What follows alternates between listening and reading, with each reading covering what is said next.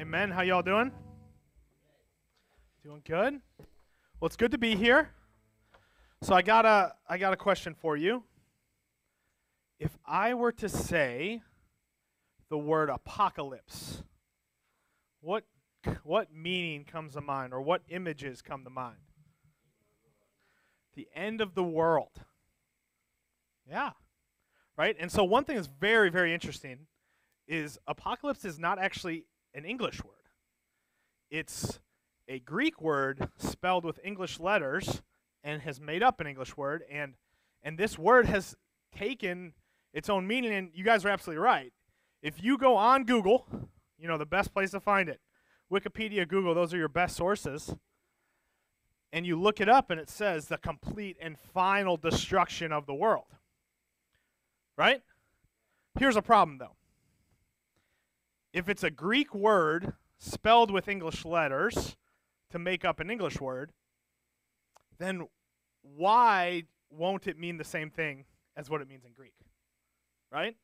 So, so we have to ask ourselves how did this word take on a meaning that it didn't necessarily mean in the Bible? See, if you, I didn't finish the definition, but it says, as talked about in the book of Revelation, is the final part of that definition. And so even Google defines this word based on what they think the Bible says about it. But if that's not what the Bible that word means, then we, we have to we have to move forward and see what it actually means. So it means right here it's apocalypsi. And that means to uncover or pull back the veil. So put another way, it's to see the world Absolutely, or how God sees it. The word actually means to reveal. So, why do you think the, bo- the book of Revelation is called Revelation? Because it is an apocalypse from God, a revelation from God revealing how he sees the world, not how we see the world. Could that revelation be about the end of the world? Yes. But could it also be something else? If we go to the next slide, this is our the scripture reading that we had. And this is coming from Matthew chapter 11 verses 25 to 27. It says at the, at that time Jesus said, "I praise you, Father, Lord of heaven and earth, because you have hidden things from the wise and intelligent and apocalypsed them to infants." Yes, Father, because this was your good pleasure, all things have been entrusted to me by my Father. No one knows the Son except the Father, and no one knows the Father except the Son, and anyone to whom the Son desires to apocalypse him. Right? It, it doesn't, in this context, it doesn't mean the end of the world. What does this context mean? It means that God entrusted Jesus and, and the knowledge of who Jesus is, not to the wise, not to who you would think, but to infants. And if we finish that verse, what we actually see, what God is revealing, is something very profound. What God and what Jesus are revealing to these infants is that come to me, all who are weary and burdened, and I will give you rest. Take my yoke upon you and learn from me, because I am lowly and humble in heart, and you will find rest for your souls. For my yoke is easy and my burden is light. What Jesus wants to reveal to infants is that he is not, you don't need to be a scholar in Hebrew to follow him. His yoke, which is his teaching, is not heavy. A lot of these rabbis, our yoke was really heavy. But what Jesus says is, My yoke is light. I will give you rest. That's what I want to reveal to you. So, what does that mean? That means that we have to take a step back sometimes and look at what God is revealing to us throughout the Bible.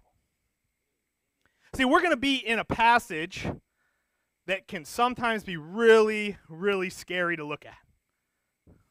I joked with my wife. I said, "Man, they always leave me with the really hard ones." But what I think God wants to apocalypse to us, right? I can use that word because we described what it means, is something deeper than just a roadmap to the end of the world. I think that when we look and we read certain passages in the Bible, and we look at it and we try to mark where we're at on the roadmap to the end of the world, we miss out on the context that it's in, and we miss out on the point that God is making to the people he wrote it to.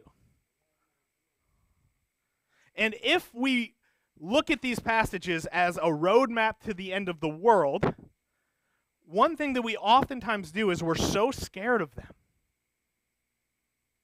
that we don't read them all together because we're confused by them. And yet, if God's Bible is one big apocalypse, one big viewing of the world through God's eyes, then there shouldn't be a, a point in there where we're like, I don't want to read that because that's scary. We're not going through the entire book of Revelation today. We're not even going into the book of Revelation. That is its own apocalypse. Maybe in the fall for Bible study. We'll, we'll talk about it later. But right now, we are in the book of Luke. And in the book of Luke, we see one of these moments that people have just been afraid of and afraid to teach. And I think God has something very profound to reveal to us. I think God's apocalypse is not that he is a vengeful, wrathful God, but that he is a God who says, Come who are weary, come who need rest. Does that mean that the Bible doesn't have any judgment? Absolutely not. There is times in the Bible where judgment happens because they are in there are people who are in rebellion against God.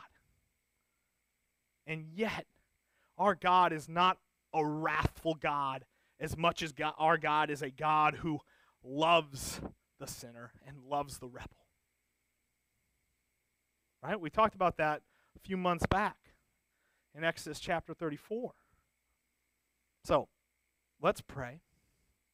And let's open up one of these passages that sometimes we just skim over because it's a little hard to understand.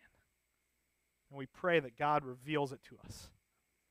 Dear Lord, the promise that we read here in Matthew was that you will reveal to those who are humble, like infants, more than those who think themselves as wise. So, Lord, I pray this morning that you reveal to us as if we were infants. Lord, take our preconceived notions that we think we know and show us what you really want to apocalypse to us. You are the great revealer. And so we thank you for that. And we trust that you will work this morning. And I pray all of that in Jesus' name. Amen. So we're going to open up our Bibles to Luke chapter 21. And if you guys were here last week, Pastor Ken went through um, went the beginning of 21. And in the beginning of 21, there's this story of a scene that's kind of going down in the temple where God approves of this woman's small gift because her heart's in the right place and then intrinsically kind of disapproves of like the showy gifts. So one thing that we have seen eh, through the last few chapters of of Luke is we've seen this idea that something in the temple is really wrong. Right? Like something going on in this temple is not good. That it doesn't sometimes it tells you plainly what's going on and sometimes it it leaves us to try to figure out and decipher what's going on. But one thing that we know is this religious system that is going on in Jerusalem is broken. It's a religious system that cares more about the outside cleanliness than it does about the heart. It's a system that cares more about the rich than it does the poor. And it is a system that is broken. And one thing that we have seen from God as Jesus goes in there and just throws the money changers' tables and just cleans out the temple is one thing we see is that God does not approve of this temple. And guess what? That's not the first time it's happened. See, about 700 years, 600 years before that, 650, same thing happened. God didn't approve what was going on in the temple, and God said, There's judgment coming on this people, this temple, because your religious system is broken. And guess what? I think God at, in this time is saying it's, it's going to happen again. Because this religious system is not for what Jesus said. See, Jesus says true religion, or Jesus says that he cares about the lowly, he cares about the poor, he cares about those who are marginalized. And that's not what the religious system cares about. And so, Jesus, so that's where we enter in this story here.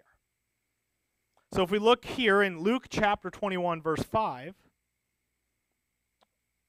there's a dialogue that's going on. As some were talking about the temple, how it was adorned with beautiful stones and gifts dedicated to God, he, being Jesus, said, These things that you see, the days will come when not one stone will be left on another, that will not be thrown down. I have a picture here of a, a model. This there's no photography back then, but of what they think the temple would have looked like. And from the bird's eye view, it's kind of hard to tell the, the, the, size of it. But let me give you a little picture. What they think this temple, they think this temple, some of the stones weighed 4 million pounds. Like, they have, they do not know exactly how Herod got these stones into place. With all of the modern technology that we have, it would be challenging to build this temple. And yet, it's there. So imagine standing by a stone that weighs 4 million pounds, that is probably the size, at least, of this wall. Like one stone, like the, the height of this wall. Uh, what, what, what conversation are you going to have as you walk by it? Hey, Jesus, look at this, look at this stone. How did they do that? This is amazing, Jesus. There's a historian from that time. His name is Josephus. If you ever hear anyone talk about the history of Jerusalem or that, they're probably borrowing from Josephus because he was the historian of that day. He, he lived after the temple was destroyed, but he he'll write about it, and he is one of the main sources that people use. So Josephus says this: the gate opening into the temple was completely overlaid with gold, as was the whole around it. It had above it golden vines from which hung grapes, grape clusters as tall as a man. There was a grape cluster as tall as I was made of solid gold. It had golden doors, 55 cubits high, which is 75 feet tall, and 16 broad, or 24 feet broad. Before these hung a veil of equal length of Babylonian tapestry with embroider- embroidery of blue and fine linen, of scarlet, also purple, wrought with marvelous skills. That's what Josephus describes the temple as. It is it was up there in one of the seven marv- marvels of the world. And so, what if you're part of a religious system that, that is very proud of this building? This conversation shouldn't surprise us. Jesus, look at how amazing this temple is. Jesus, isn't it beautiful. And yet, what does Jesus say? Yeah, that the temple is going to be destroyed. in AD 70, so probably about 40 years after this conversation, the Romans destroy that temple. And I told you how people don't understand, don't fully know, even to this day, how they built this temple. People still don't understand fully how they destroyed this temple either, but they did it. They destroyed this temple, and Jesus' words are true that those stones are not standing, that they are rubble. You can go right now to Jerusalem and you can see rubble that has been there for 2,000 years because Rome desecrated this place. And now, to a Jewish reader, to a Jewish audience, when they heard Jesus say that, they equate the destruction of the temple also with the end of the world. So for them, the destruction of Jerusalem, the destruction of the temple was equivalent with Armageddon, or as we would say, the apocalypse, right? And so we continue to read with that framework in mind.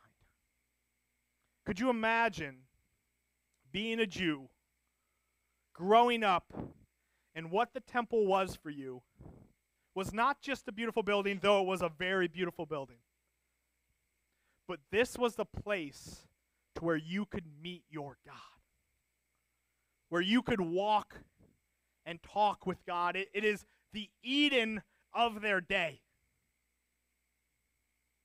It is supposed to represent Eden. It's supposed to represent a place where they could meet with God. And what Jesus is saying is it's going to be destroyed.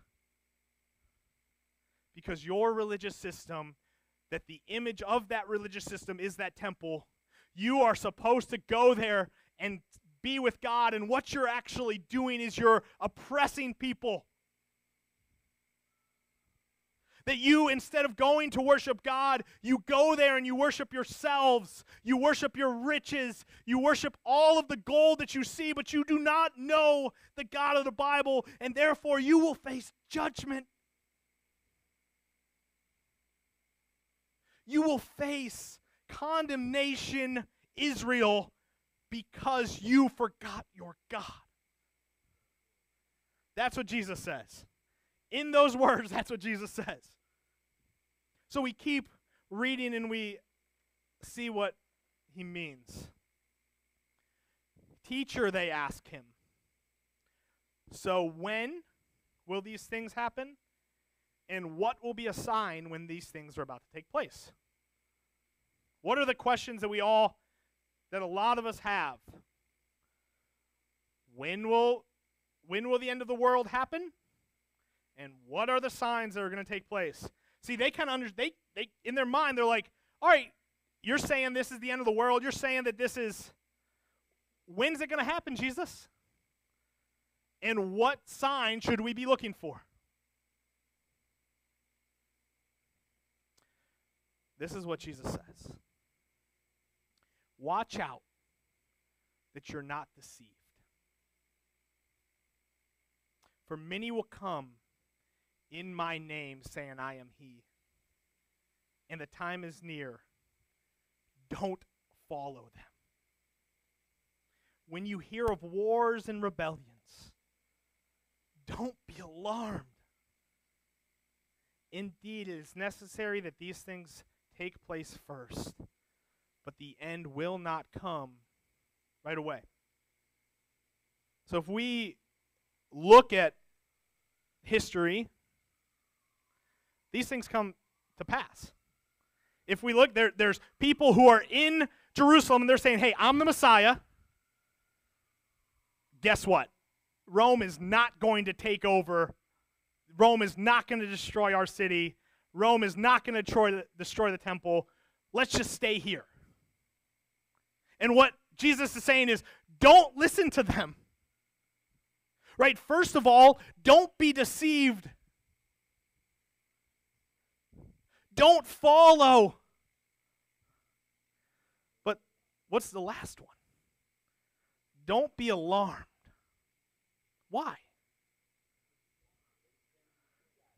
Because what God is revealing through this whole passage, and we're going to continuously see this, we're going to see that though this is a very scary reality, though this is a really scary future for every single Jew who is hearing this, it does not catch God off guard. So you can make that statement throughout history. There are many, many times where people are in dire situations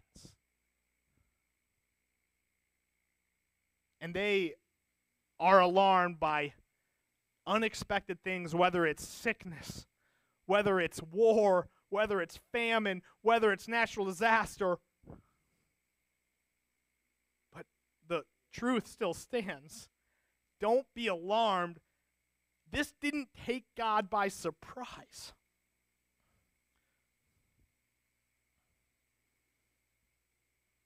So, this is where we can start to get kind of looking for in our own day is this happening? Right? We're like oh well jesus says we gotta we gotta keep an eye out for a false teacher who comes by but guess what? History is full of false teachers who come by and say there's something. Maybe we need to watch out for wars and rebellions and guess what? History is full of times of war and rebellion. But what is the, the resounding truth, regardless of when the end times? Because my what I want you to do as we read this passage is I don't want you to try to roadmap when it's going to happen, but I want us to trust in a God who is in control. Right? There's a God who has an end to this age in his mind, and we serve him. We don't have to worry about it. We don't have to try to look at the news and see if that's where we're at because God knows and we still have a mission and we're called not to be alarmed. So, God or Jesus' call to these Jews who were his disciples, a lot of people believe, because if you look at the Matthew section of this, it specifically says disciples. In Luke, it doesn't, but I'm going to make an assumption say he's talking to his followers. And what he wants his followers to know is there's some crazy stuff that's about to happen. Your world is going to be rocked. The world as you know it is about to come to an end. But what, don't be alarmed. I got this. Right? I got this. Just you still do you. Now, don't follow anyone else who says he has it. They're going to come. Don't follow anyone who says, keep this religious system because God is approving of how we're doing things, because God is not approving of our religious system. But if you trust me, if you know who I am, if you follow me, we, don't be alarmed. Right? But we keep reading. Then he told them, Nation will be raised up against nation, and kingdom against kingdom. And there will be violent earthquakes and famines and plagues in various places, and there will be terrifying sights from heaven. How many of you guys during the COVID pandemic heard people talk about, we're here? We're here. Right? There's a plague that's happening. There's sickness. People are dying. And I'm, I'm going to say again, I don't know when the end is coming. But the point of Jesus' words is not to try to figure it out. See, what happened when people called, whether it was the COVID pandemic or Y2K, regardless of when they said that the end of the world was going to happen, the next day the world kept going. And what they did because they wanted to prophesy, because they wanted themselves to look like they knew something, that they had this great revelation, it hurt people because they look and say, that God was wrong. Right?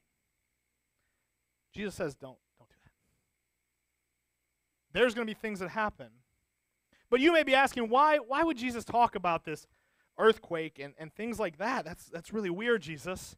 And yet, if you know your Old Testament, which the people he's talking to did, it's not weird at all. The next slide is, a, is from Isaiah. And he says, Your many foes will be like dust, and many of the ruthless like blowing chaff. Then suddenly, in an instant, you will be punished by the Lord of armies with thunder, earthquake, loud noise, storm, tempest, and a flame of consuming fire. And all many nations go out to battle against Ariel. All the attackers, the siege works against her. And those who oppress her will be like a dream, a vision in a night. It will be like a hungry one who dreams he is eating, then he wakes and is still hungry. And like a thirsty one who dreams he is drinking, then wakes and is still thirsty, longing for water, so it will be for all the nations who go against, ba- against Mount Zion in battle. See, what is, what is Isaiah talking about?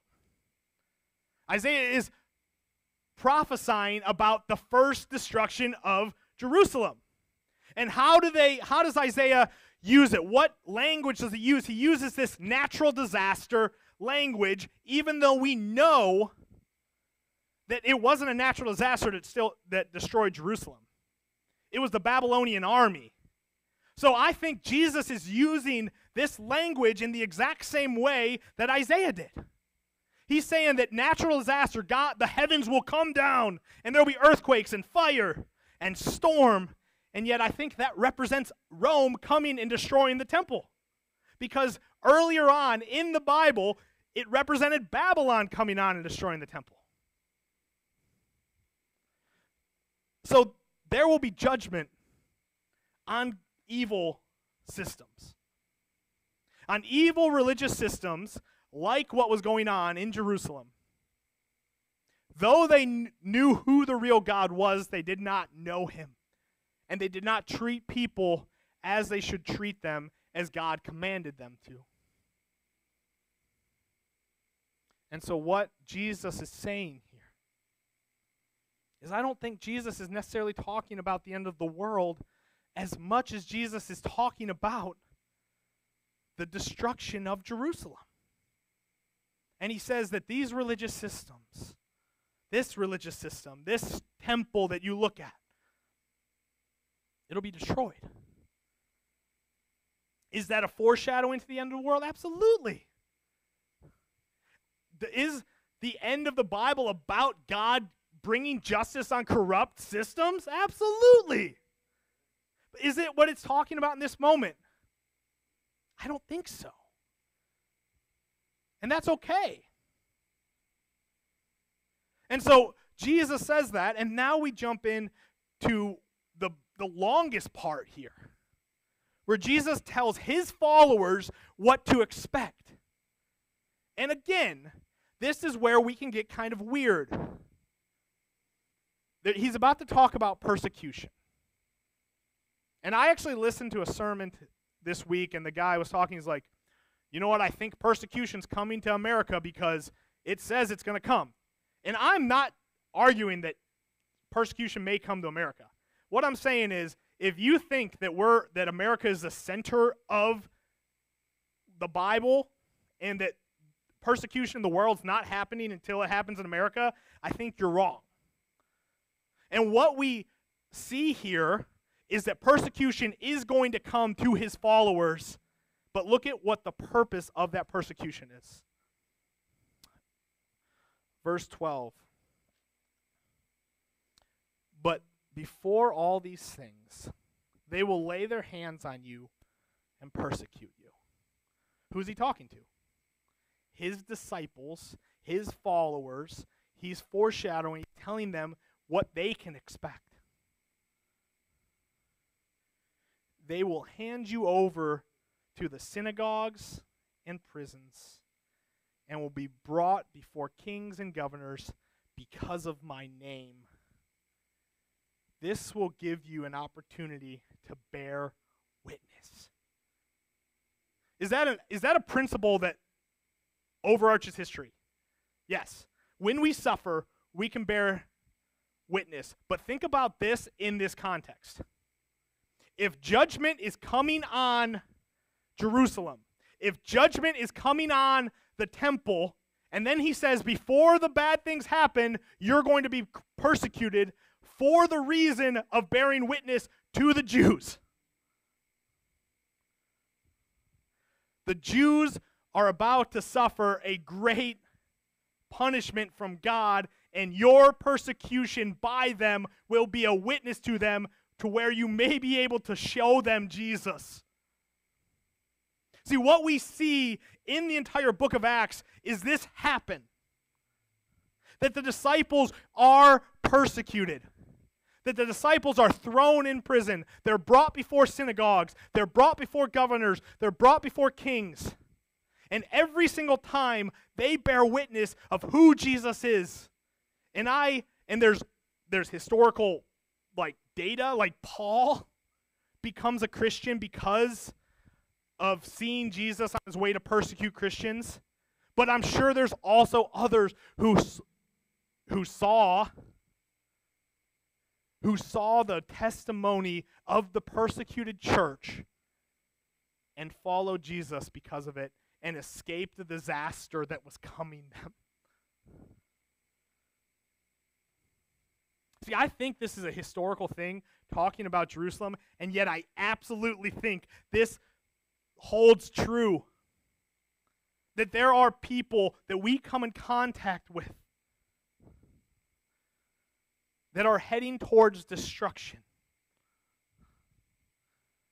That God will judge those who are against them. And sometimes by our suffering, they get to see Jesus. There's a story of a woman named Corrie ten Boom. You ever heard of Corrie ten Boom? She was a Dutch woman who, during the Nazi occupation, would hide Jews in her house. And she was caught, sent to a Nazi concentration camp. I believe her father and brother or and sister died there. And there was a guard who was evil at this concentration camp. And many years later, she's speaking about what God has done, about what the move, like the work that God has done through her suffering. And that guard comes up to her and he said, I'm sorry. God got a hold of my heart and I'm sorry. And she had to make a decision in that moment. Is she going to forgive him? And she does. And yet, what do we see? we see that through that persecution, through that pain, God used it. And I think, though this is a historical thing, that this is for the disciples who are about to face persecution by the Jews, that rings true for us. And and I don't want to be naive. Like we don't face that as much. But there are many places across the world where when they say that pers- when you say something to them like, "Hey, persecution's coming," they'll laugh at you because persecution's been there.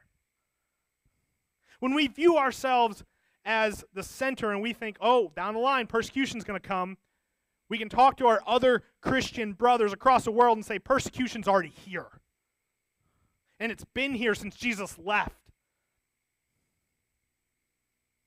But what can what is the thing that can happen through persecution is God can use it to be a witness. I think that's what he's talking about here. We keep reading here in verse 14, it says, Therefore, make up your minds not to prepare words Prepare your defense ahead of time, for I will give you such words and a wisdom that none of your adversaries will be able to resist or contradict. Don't plan on what you're going to say in moments of persecution. Just trust that God is going to be faithful. Now, what that doesn't mean is that doesn't mean I should stand up here and not prepare, right? Like, we we read our Bible, we we do what we can, but don't stress trying to know all the right words because in that moment, God will speak on behalf of his people. And again, we see that in the book of Acts. See, like Luke wrote this, and he describes everything he's about to write in the next book. Right? Like, this is talking about disciples, and yet we can still use it today.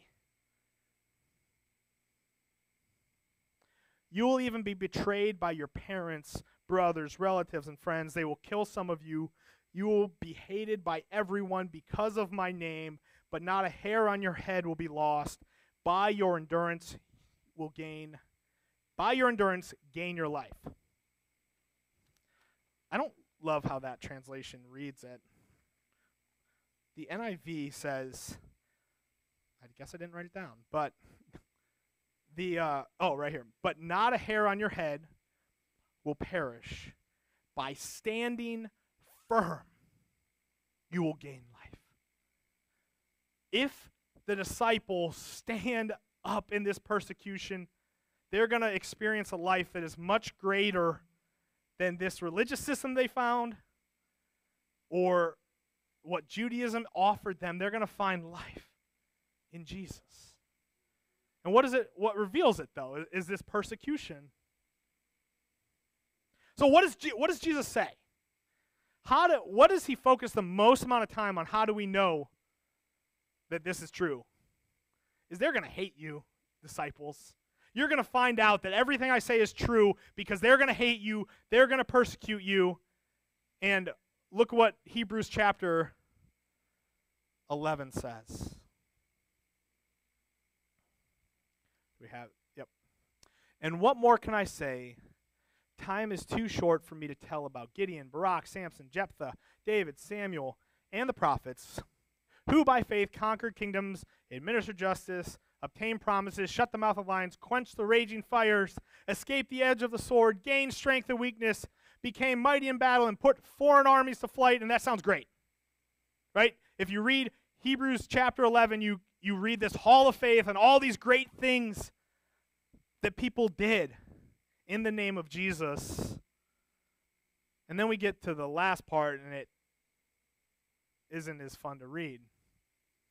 Women received their dead, raised to life again. Other people were tortured, not accepting release, so that they might gain a better resurrection. Others experienced mocking, scourging, as well as bonds and imprisonment. They were stoned, they were sawed into, they died by the sword, they wandered about in sheepskins, in goatskins, destitute, afflicted, and mistreated. The world was not worthy of them. The world was not worthy of them. That's what Jesus is saying to his followers that you will find a life through endurance that the world is not worthy of. You will find a life, you will gain a life through going through things on this earth that you have not experienced before. Don't focus on when the temple is going to get destroyed. Don't focus on when the end of the age is going to come. Focus on me because I will give you life even in the midst of persecution. You can talk and argue till you're blue in the face about when it's going to happen, but that's not the point. The point is to trust in me, and I will give you life. See, all these things were approved through their faith, but they did not receive what was promised. See, they died before they saw the promise of Jesus. They're talking about the people in the Old Testament, the prophets who lived before. Since God had provided something better for us, though, See, we understand who Jesus is, we know what our reward is, so that they would not be made perfect without us. It's all of us that make up the church.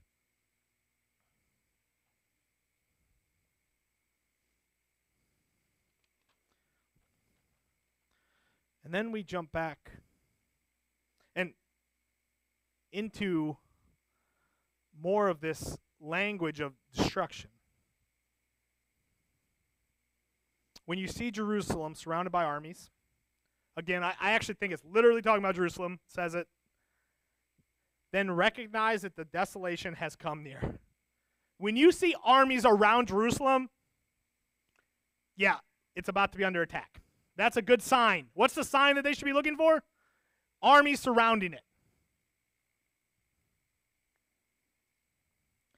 Then those in Judea must flee to the mountains. Do not trust the false prophets who say, Go into the city and fight. Get out of there. This is very practical, by the way. Because these are the days of vengeance to fulfill all things that are written. Woe to the pregnant women and nursing mothers in those days, for there will be great distress in the land and wrath against his people. They will be killed by the sword and led captive into all the nations, and Jerusalem be trampled by Gentiles until the time of the Gentiles are fulfilled. There's this idea in the Bible called the day of the Lord. If you read the Old Testament, all a lot of the prophets talk about this idea of the day of the Lord. And what the day of the Lord is, is a judgment on evil nations. Is, is there a final day of the Lord where the whole world will be judged by because they're evil nations? Yes. But there's also a bunch of little day of the Lords all throughout the Old Testament where God's judgment is revealed. We see one two books of the Bible in. Egypt experiences the day of the Lord when God comes down and afflicts them with great plagues to save his people. And then we see another day of the Lord when God judges Egypt, or Israel, just like he had judged Egypt. We actually go to the book of Amos. And in Amos chapter 5, verse 18, there's a day of the Lord right here. And it says, Woe to you who long for the day of the Lord. What will the day of the Lord be for you? See, Israel longed for God to judge what they thought were their enemies. And yet, what Amos is saying is don't long for the day of the Lord because the judgment's coming against you, Israel. It'll be like a man who flees from a lion only to have a bear confront him. He goes home and rests his hand against the wall only to have a snake bite him. Won't the day of the Lord be darkness rather than light? Do not wait for the day of the Lord. Even gloom without any brightness in it. I hate, I despise your feasts. See, their feasts are what they were commanded to do. It was a re- part of their religious system, and God hates it if their heart is not right. I can't stand the stench of your solemn assemblies. Even if you offer me your burnt offerings and grain offerings, I will not accept them. I will have no regard for your fellowship offerings of fattened cattle. Take away from me the noise of your songs. I will not listen to the music of your harps, but let justice flow like a river and righteousness like an unfailing stream. House of Israel was was it sacrifices and grain offerings that you presented to me during the 40 years in the wilderness? But you have taken up Sakkuth, your king, and Kaiwan, your star god. Images you have made for yourselves, so I will send you into exile beyond Damascus. The Lord said, The Lord, the God of armies, is his name. He has spoken. What Amos is saying is, You want justice to be brought on your enemies, and guess what? you've become God's enemy. Even though you do the right things, so you think. Even though you have the proper feasts, even though you make those sacrifices, even though you sing the right songs, there is no justice, there is no righteousness in your heart. Therefore, you will face the wrath of God. And look at what's happening here. That's the same thing that is happening another 600 years later. We've read about what's going on in the temple. Do you think Luke just randomly put this passage in there, or does it not correlate with the other passages we just read about injustice happening in the temple? The judgment of God is coming on Jerusalem, and Jesus sees it. And Jesus sees it.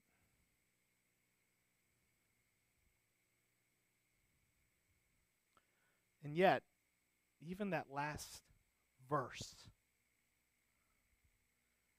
you will be, Jerusalem will be trampled by Gentiles until the time of Gentiles is fulfilled. Even Rome is on a clock. Even the great, powerful Rome that has never lost a battle, that will not lose to Jerusalem, that will get to, that will destroy Jerusalem, will not forever succeed because God is much greater than Rome. That one day the time for the Gentiles, the Romans, it'll be up. And we know in history that's true. The barbarians, the, the, the German, the Germanic tribes, they they destroy Rome. And then from the inside out, Rome is just ultimately collapses. God is faithful. God is faithful. Even in a passage like this destruction of Jerusalem. And so, Jesus is not going to be taken by surprise what's going to happen, though he sees it. Though he sees that this religious system, this corruption that's going on in, in Jerusalem, in the temple, this false worship of a true God. See, a lot of a lot of idolatry is worshiping false gods, but it's just as much idolatry falsely worshiping the true God. Right? And that's what we see. It's not that the God who resided in the temple was not powerful or not true. It's that they did not worship him properly. It's that they did not worship him and love others. They went through the motions, but justice and righteousness did not reside in their hearts. See, all the way back in, in the first time the temple got destroyed, it was because they worshiped idols and they put false gods in the temple. That was part of the reason, but it wasn't the only reason. They also neglected the widows, the poor, the foreigner. The second time around, there's no images in the temple, and when Rome tries to put images in the temple, they rebel. They're not going to let Rome put images in their temple, which is good, and yet they still didn't get the second part right. They still didn't understand that God cares about the widow, the orphan, the foreigner.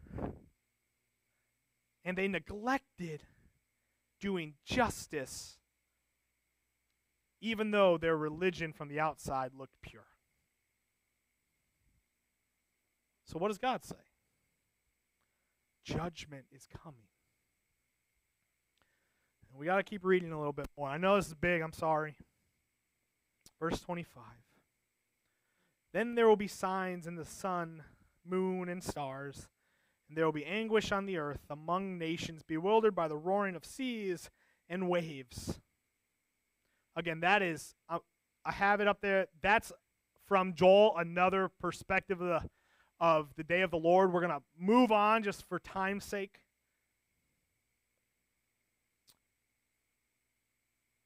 People will faint in fear and expectation of things that are coming on the world because the powers of heaven will be shaken. Then they will see the Son of Man coming in a cloud with power and great glory. Again, if you read your Old Testament, this reference doesn't catch you off guard. See, what happens in Daniel, Daniel chapter 7, is when great empires are destroyed, when these beasts who are representation of these great empires, when they are brought down, it says that the Son of Man is lifted that that son of man is coming down on a cloud and we see him for his glory and so what is jesus saying here when he brings up this passage from daniel he's saying there will be judgment on this evil corrupt system and yet God has still not forgotten his promises that his Messiah will one day return, that I am that Messiah and I will come back for my people. I will not forget them.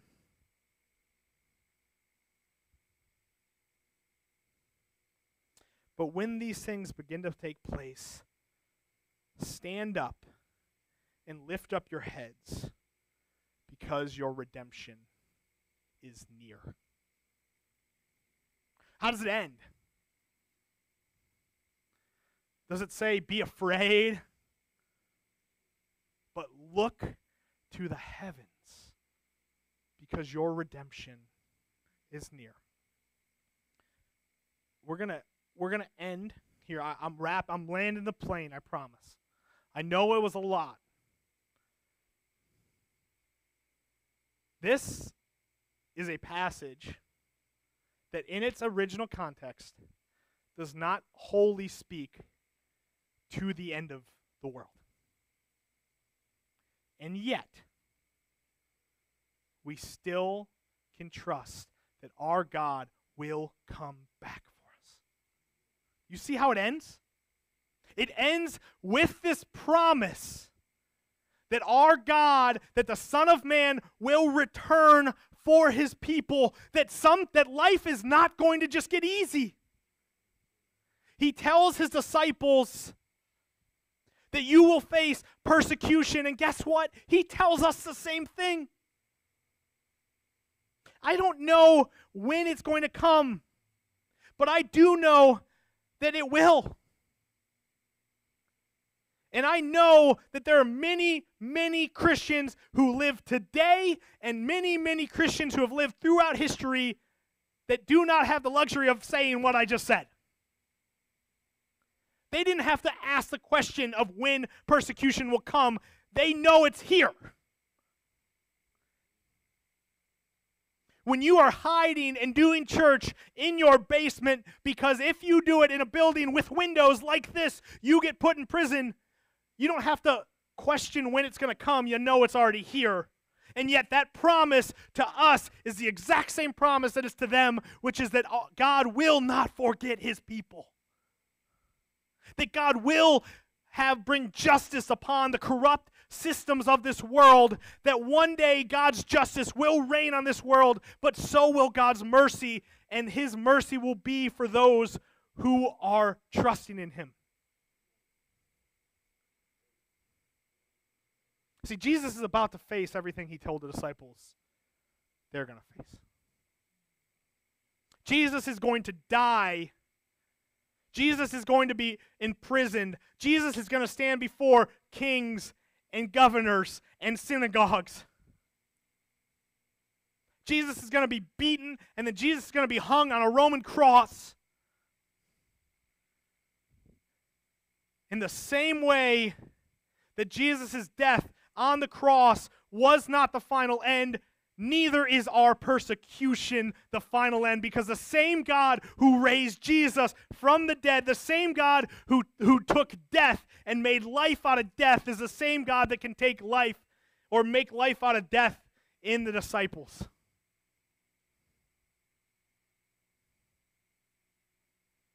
Sometimes we can read passages like this and be afraid. And I can say 100%, with 100% certainty, that the point of reading this passage is not to be afraid. The point of reading this passage is to trust that we serve a God who is in control. But then we go back to how we started. What does Jesus say about himself? See, if God, if Jesus, if God and Jesus revealed to us that the end will come, first for Jerusalem, then for the world, and that he's in control, what did he reveal to us at the very beginning? What did he apocalypse to us at the very beginning? I am gentle and lowly at heart. I do not put something on you to weigh you down, but my burden is very light. Come to me, all who are weary and heavy laden, and I will give you rest. Christian, we can read this passage and have hope because we serve a God who is going to give us rest.